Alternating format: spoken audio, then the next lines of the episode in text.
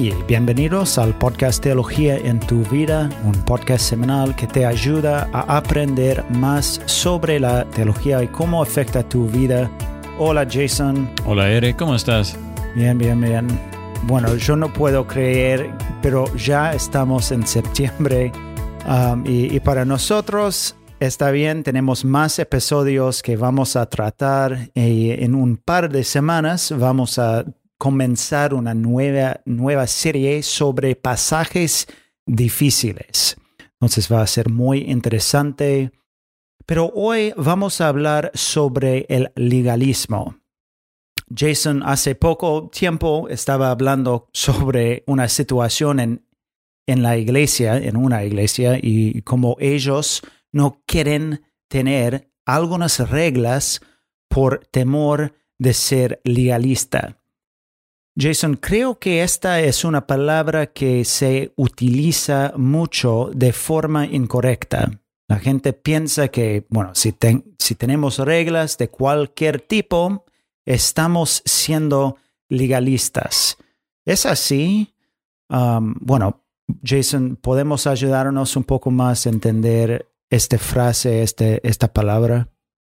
Sí, bueno, Eric, eh, hemos hablado nosotros antes cómo el Evangelio es una buena noticia porque mientras estábamos muertos en nuestras transgresiones y pecados, Dios envió a Cristo a vivir una vida perfecta y morir eh, como un pecador, eh, para que pudiéramos tener el perdón de los pecados y la vida eterna. Y es una buena noticia porque es un regalo gratuito. Es la gracia de Dios la que nos salva. No hacemos nada para merecerlo. De hecho, nos sería imposible ganarlo. Y cuando hablamos de la elección de Dios, hablamos de cómo esta elección no se base en ninguna bondad prevista en nosotros, sino solo en el beneplácito de Dios la salvación es por gracia, punto. Y también hemos hablado sobre la santificación o el proceso de crecimiento en Cristo, la necesidad de dar muerte al pecado y buscar la santidad. Y la santificación es necesaria en el sentido de que todos los verdaderos creyentes crecerán. No existe un verdadero creyente que no crezca. Entonces la santificación es necesaria, pero no es necesaria para la salvación, que sea la salvación por obras, ¿no? Pero la santificación es necesaria para mostrar nuestra salvación. Como dijo Juan Calvino, nuestras buenas obras no son la raíz de nuestra salvación, sino el fruto de nuestra salvación. Escuche, Eric, algunos versículos del Nuevo Testamento. Eh, dice, pero nada tengas que ver con las fábulas profanas propias de viejas, más bien disciplínate a ti mismo para la piedad. Esfuércense por entrar por la puerta estrecha. Si alguien quiere seguirme, Jesús dijo, niéguese a sí mismo, tome su cruz cada día y sígame. Ocúpense en su salvación con temor y temblor, sino que golpeo mi cuerpo y lo hago mi esclavo, no sea que habiendo predicado a otros yo mismo sea descalificado. Si tu ojo derecho te hace pecar, arráncalo y tíralo. Les ruego, hermanos, por nuestro Señor Jesucristo y por el amor del Espíritu, que se esfuercen juntamente conmigo en sus oraciones a Dios por mí. Bueno, algunos escuchen estos versículos y el énfasis en perseguir la santidad e inmediatamente responden, eso es legalismo. Algunos ven cualquier llamado a buscar la santidad o la necesidad de disciplinarnos como una especie de legalismo que debe ser rechazado. Entonces, Eric, eh, hoy solo quiero hablar sobre lo que realmente es el legalismo y quizás lo que no es. Y para dar una definición, el legalismo es la creencia de que obedecer la ley es la base de nuestra aceptación ante Dios. Dios nos ama, Dios nos acepta porque obedecemos la ley de Dios. Y obviamente deberíamos rechazar el legalismo así. Nuestra salvación de nuevo es por gracia y nada más, no podemos merecerla.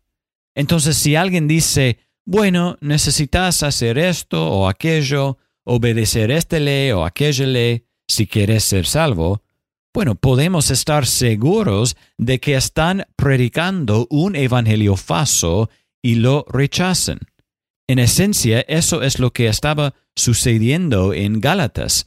Pablo los reprende porque algunos pensaron que era necesario circuncidarse para convertirse en cristianos. Bueno, eso es legalismo. Eso es basar nuestra aceptación ante Dios en algo que no sea la obra completa de Cristo.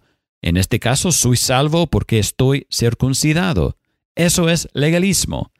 Y el verdadero legalismo conduce al orgullo y la justicia propia porque se basa en algo que hice yo.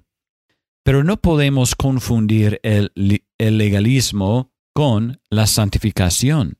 No podemos confundir el legalismo con la disciplina espiritual.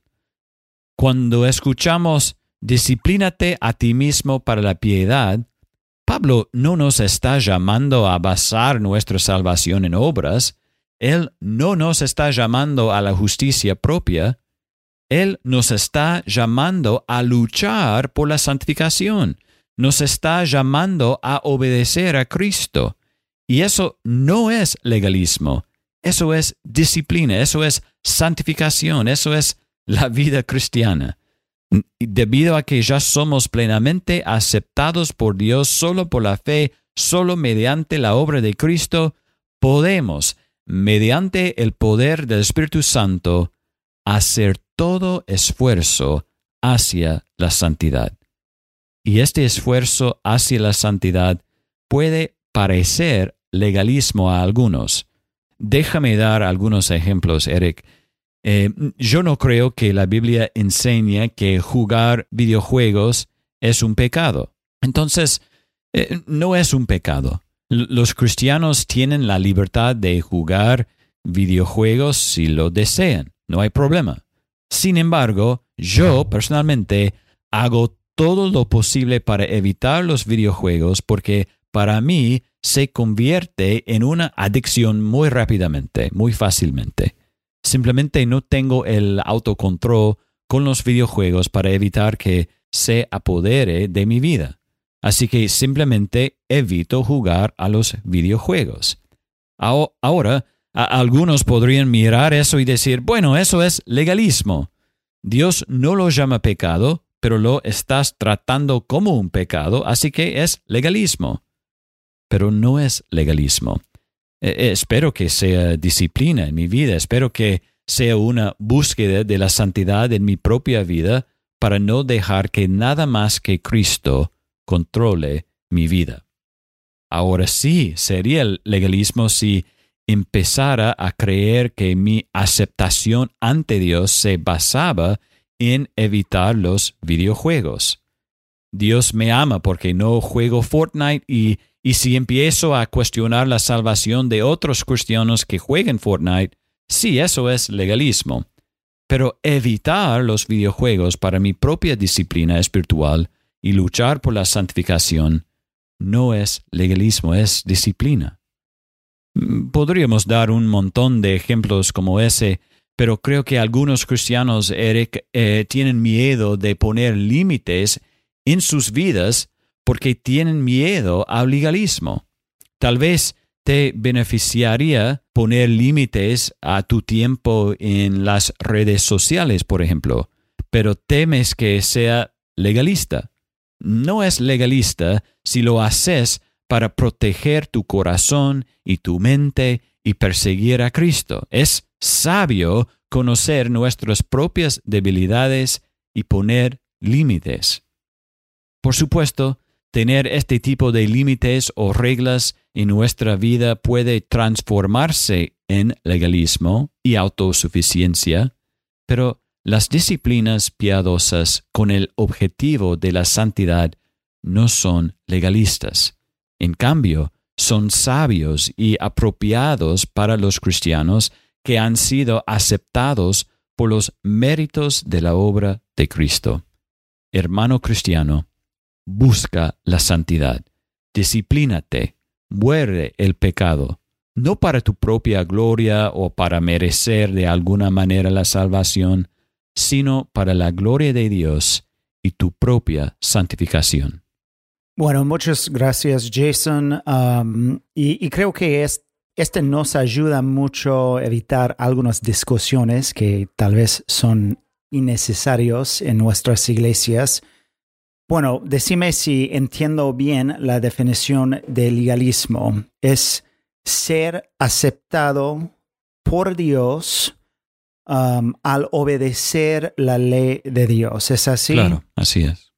Bueno.